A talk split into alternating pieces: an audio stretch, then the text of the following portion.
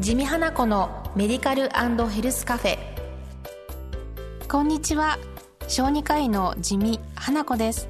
お元気でお過ごしですか？寒さは厳しいですけれども毎日一歩ずつ春に近づいているんですよね。今日もコーヒー一杯分のお時間どうぞお付き合いください。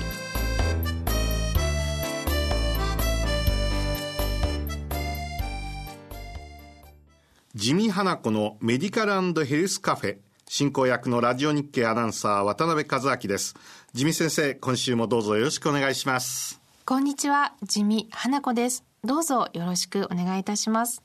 さて、今週も作家の岸本陽子さんをお迎えしてお届けいたします。岸本さんもよろしくお願いいたします。こんにちは、岸本陽子です。よろしくお願いします。よろしくお願いいたします。さて、先週この番組で私は地味先生と岸本さんに2つの共通点があると申し上げました。1つ目は先週話題となったカフェ。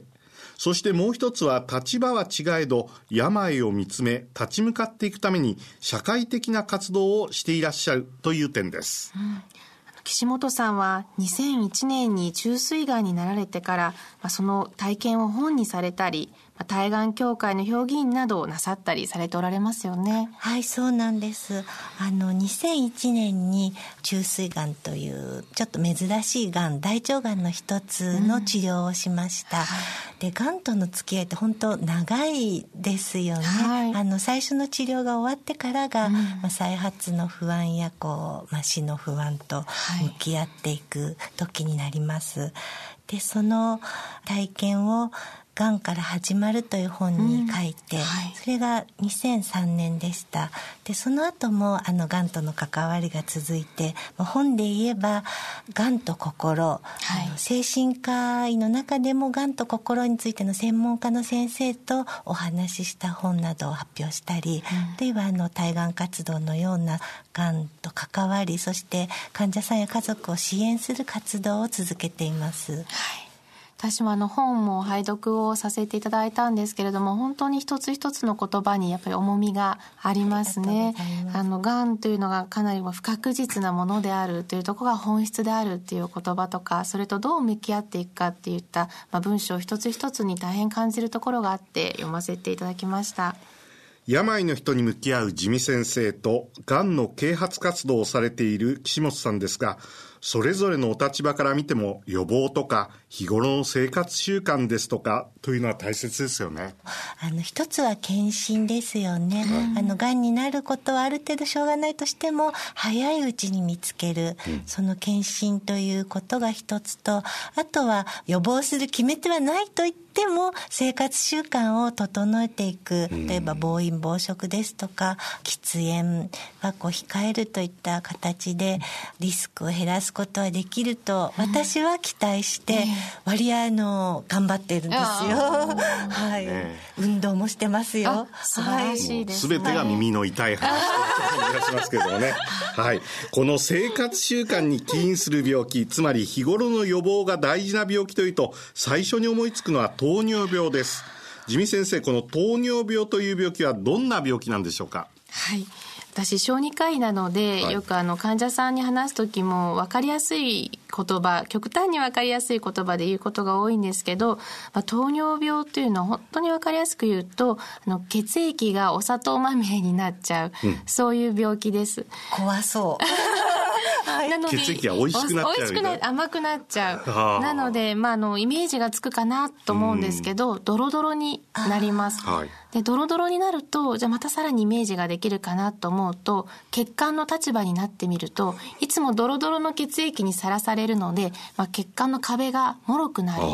っていうことが、まあ、イメージできるかなと思います。あの、事実、まあ、糖尿病の三大合併症と言われているものがあるんですけれども、神経障害と網膜症と腎症、いずれも、まあ、そういった、まあ、血管の壁が傷ついたり、あるいは神経が、まあ、お砂糖まみれになって、まあ、侵されたりというところから来る病気であると言えます。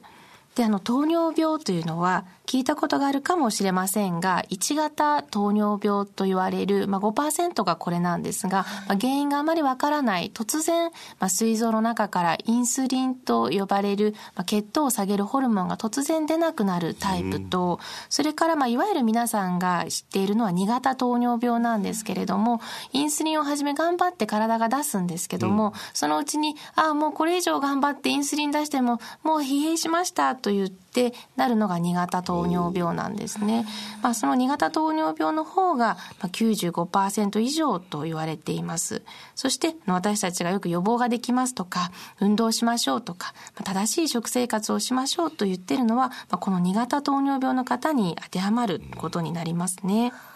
はい、周りでもよく2型糖尿病とか聞きますけれども数としては多いんですか？日本もう数は日本の中でも大変多いですね。日本の成人の糖尿病の人口は720万人で世界9番目の多さになるんですねそれは何かそのならないようにできる努力ってあるんでしょうか？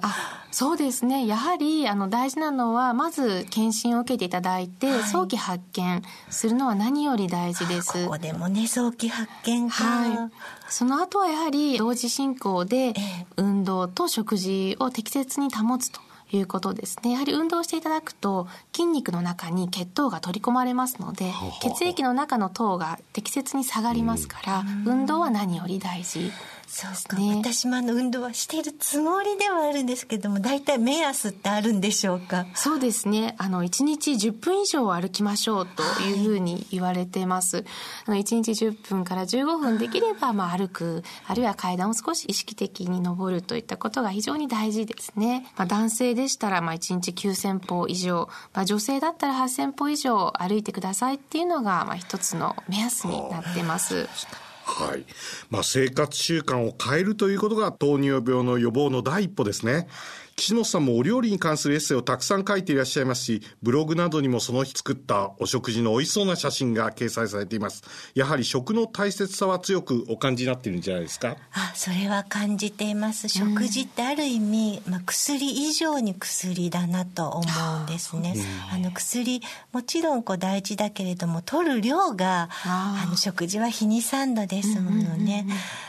私もなんか「命の養生ご飯っていうちょっと大げさなタイトルの本があるんですけども、はい、そちらに自分の食生活を書きました。あの野菜を取る、まあ、野菜を取らなきゃいけないとは誰もが思ってると思うけれども、あの、例えば私、家でぬか漬けを作っているんです。素晴らしい、ね、そうすると、それこそもう鍋一つ使わず、ぬか漬けから出しても立ったままボリボリかじれるっていうね、う ん、本当におすすめです。私の知り合いのキャリアウーマンで子供さん育てながらバリバリお仕事している女性の、まあ、友人も同じなんです。とにかく漬けとけばいいので、ぬか漬けは一品追加したい時にお野菜が取れる。そうですね、はい、そしてあの発酵食品も取れるのでちょっと金活。っていうのか にもなるかなと思います。素晴らしいですね。ということで地味花子のメディカルヘルスカフェ。今回は糖尿病を例として予防の大切さについてお話を伺いました。